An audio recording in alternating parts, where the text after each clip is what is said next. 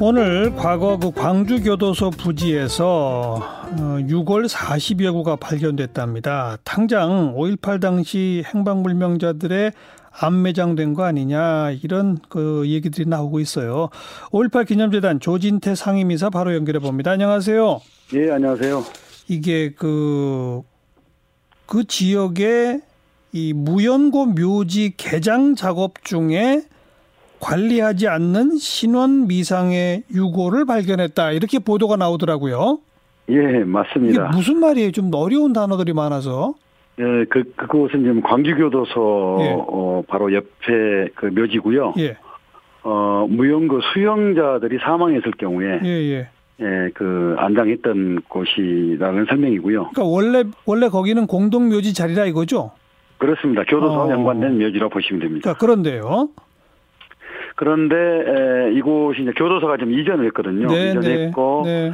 어, 이제는 부지 부근에 지금 솔로몬 파크라고 해서, 어, 일단 법, 예, 법 관련한 체험 공간을 조성하는 곳인데요. 여기에, 예, 어, 이를테면, 어, 묘지가 대략 그 111기가, 음. 아, 그곳에 있다는 것이 이제, 예, 법무부 측에서는 이제 확인해서 관리를 해왔던 곳입니다. 예, 이번에 이제 그, 그 개장을 해서, 예, 어, 다른 곳으로 안, 이제 이전을 해- 해서 처리를 할 과정이었는데, 예.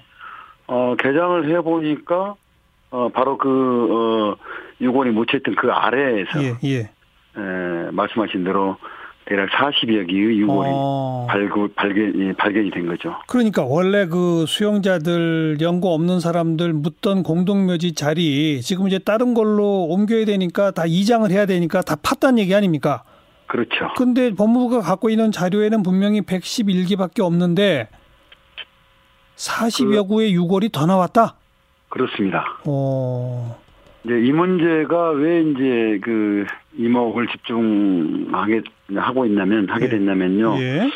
어, 5.18, 80년 5.18 당시에 이 교도소는 에, 상당히 많은 그 학살이 이루어졌던 곳이고, 예. 어, 그에 따른 그 시신들이 안매장 됐던 곳이기도 합니다. 예. 어, 그 80년 이후에 에, 그 가매장 됐던 시신을 예. 어, 확인해서 또 어, 안장했던 그런 곳이기도 하고, 그렇죠. 그리고 또 많은 희생자가 있었던 만큼 그 희생자들이 어떻게 그 어디로 이동됐는지 어떻게 네. 에, 됐는지에 대해서 알지 못하고 여전히 그 교도소 교도소 쪽이 예. 에, 그 많은 희생자가 있을 것이다 이렇게 추정만 해왔던 것이죠. 추정되던 곳인데 40여 구가 나왔네요, 결국은. 그죠? 예, 그런 의미입니다. 조금 아까 이사님께서 말씀하신 학살돼서 가매장 됐던 거 발견해서 옮긴 저 경우도 있다라고 하셨잖아요. 예, 예. 그 가매장 됐던 장소하고 지금 요 장소하고 아주 가깝습니까? 어떻습니까? 교도소 주변에 당시 가매장 됐던 됐고 또 안매장 되어서 그 발굴됐던 시신이 12구였거든요. 예. 어, 이곳은 조금 떨어져 있는 곳입니다.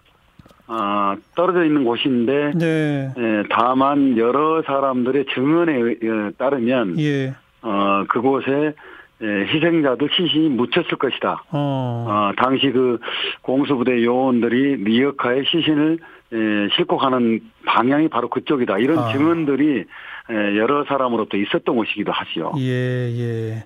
그래서 몇 년 전에 얼마 전에도 한번 그 1차 발굴 비슷한 작업을 하지 않았었습니까?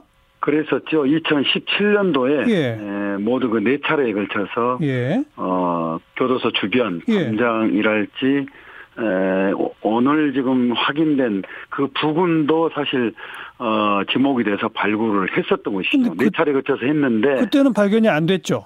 안 됐습니다. 이제 지형도 많이 그 변형이 되고 어. 어, 그런 곳이었기 때문에 발, 예, 발견이 안 됐죠. 네. 그 바로 인근인데 지난번 발굴 작업에서는 안 나왔다가 이번에 이제 무더기로 나온 거네요, 결국. 네, 그런 셈입니다. 자, 지금 정부가 인정하고 있는 행방불명 피해자가 총 82명, 그 중에 6명이 신원이 확인됐고, 나머지 76명 흔적이 지금 모르는 거 아니겠어요? 어, 그 통계는 예, 그 최근 그 광주시가 확정한 통계를 정확하게 말씀드리면요. 네네. 어, 시신을 찾지 못한 그 실종자가 총 84명입니다. 어, 84명이고 이제 말씀하신 여섯 여섯 분은 어 예전에 80년 직후에 어 11분이 이제 무명 열사묘로 있었는데 예. 에, 그 여섯 열여섯 열한 분 중에서 이제 여섯 분이 어 신원이 확인이 되어서 가족품으로 돌아간 네. 으로 보시면 되고요. 네. 그 뒤에 이제 몇 분들이 더 추가로 실종자로 확인이 되어서 총 현재 어 84명으로 어. 보시면 될 겁니다. 그 84명은 예를 들어서 가족들의 무슨 DNA나 이런 것들 다 채취해 둔 상태입니까? 어떻습니까? 예, 현재 예, 처치가 돼 있어서 어, 그렇죠. 광주시에서는 그 이제 보관하고 있는 상태죠. 그러면 이번에 발굴된 40여 구의 그 추가 유골 먼저 그 유골의 상태 예를 들어서 뭐 총 자국이 있다든지 이런 거 확인해 봐야 되겠고 DNA 검사 또 바로 해야 되겠네요. 그렇습니다. 이후의 과정이 이제 또 이제 중, 중요해 보이는데요. 오늘 보니까, 어, 국방부 유해 발굴단도 내려와서, 어, 유골 확인을 좀 유관을 1차 뭐 하- 했다고 그러고요. 예. 그래서 이제 국립, 저, 장성의 국립과학수사연구원 분원이 있습니다. 예. 아, 이후에는 그곳으로 이전을 해서, 어, 이 시신 유골에 대한 보다 정밀한 예, 검증이 진행될 것으로 그렇게 지금 예상을 하고 있습니다. 예. 5.18 기념재단 측의 요구사항은 뭡니까?